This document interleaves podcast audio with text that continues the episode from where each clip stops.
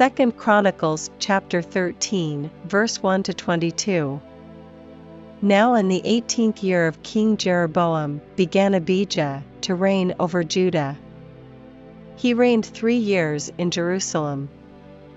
His mother's name also was Micaiah, the daughter of Uriel of Gibeah. And there was war between Abijah and Jeroboam.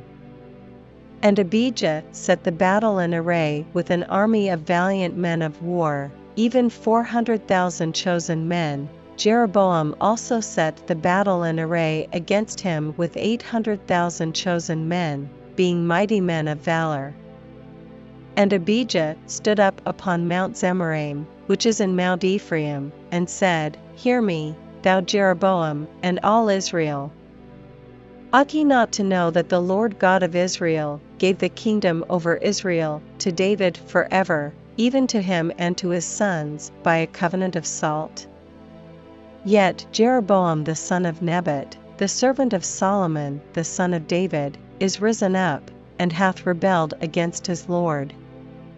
And there are gathered unto him vain men, the children of Belial, and have strengthened themselves against Rehoboam the son of Solomon, when Rehoboam was young and tender hearted, and could not withstand them.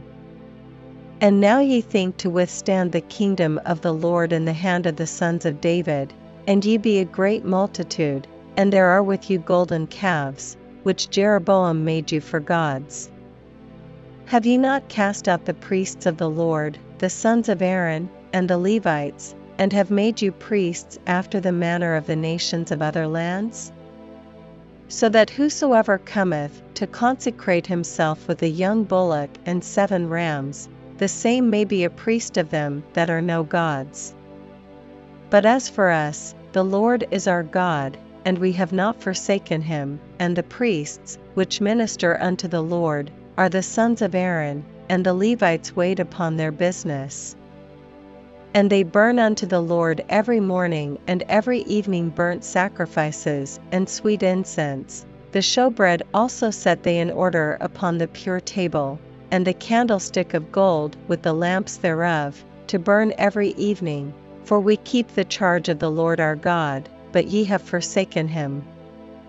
And, behold, God himself is with us for our captain, and his priests with sounding trumpets, to cry alarm against you.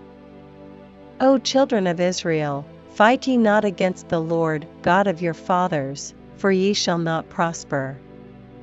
But Jeroboam caused an ambushment to come about behind them, so they were before Judah, and the ambushment was behind them.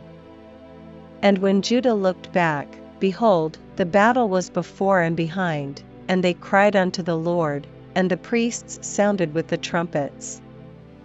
Then the men of Judah gave a shout, and as the men of Judah shouted, it came to pass that God smote Jeroboam and all Israel before Abijah and Judah. And the children of Israel fled before Judah, and God delivered them into their hand. And Abijah and his people slew them with a great slaughter. So there fell down slain of Israel five hundred thousand chosen men. Thus the children of Israel were brought under at that time, and the children of Judah prevailed, because they relied upon the Lord God of their fathers. And Abijah pursued after Jeroboam, and took cities from him, Bethel with the towns thereof, and Jeshanah with the towns thereof, and Ephraim with the towns thereof.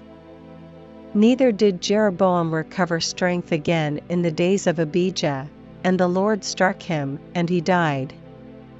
But Abijah waxed mighty, and married fourteen wives, and begot twenty and two sons, and sixteen daughters. And the rest of the acts of Abijah, and his ways, and his sayings, are written in the story of the prophet Iddo.